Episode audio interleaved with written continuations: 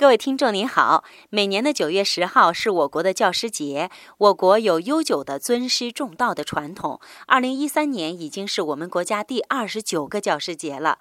还有多少人记得以前的作业跟试卷上老师打上的勾勾叉叉？那是一个老师对学生学习成果的检阅。据说呀，一个老师一年用到的红墨水，可能是一个人一个月喝掉的水那么多。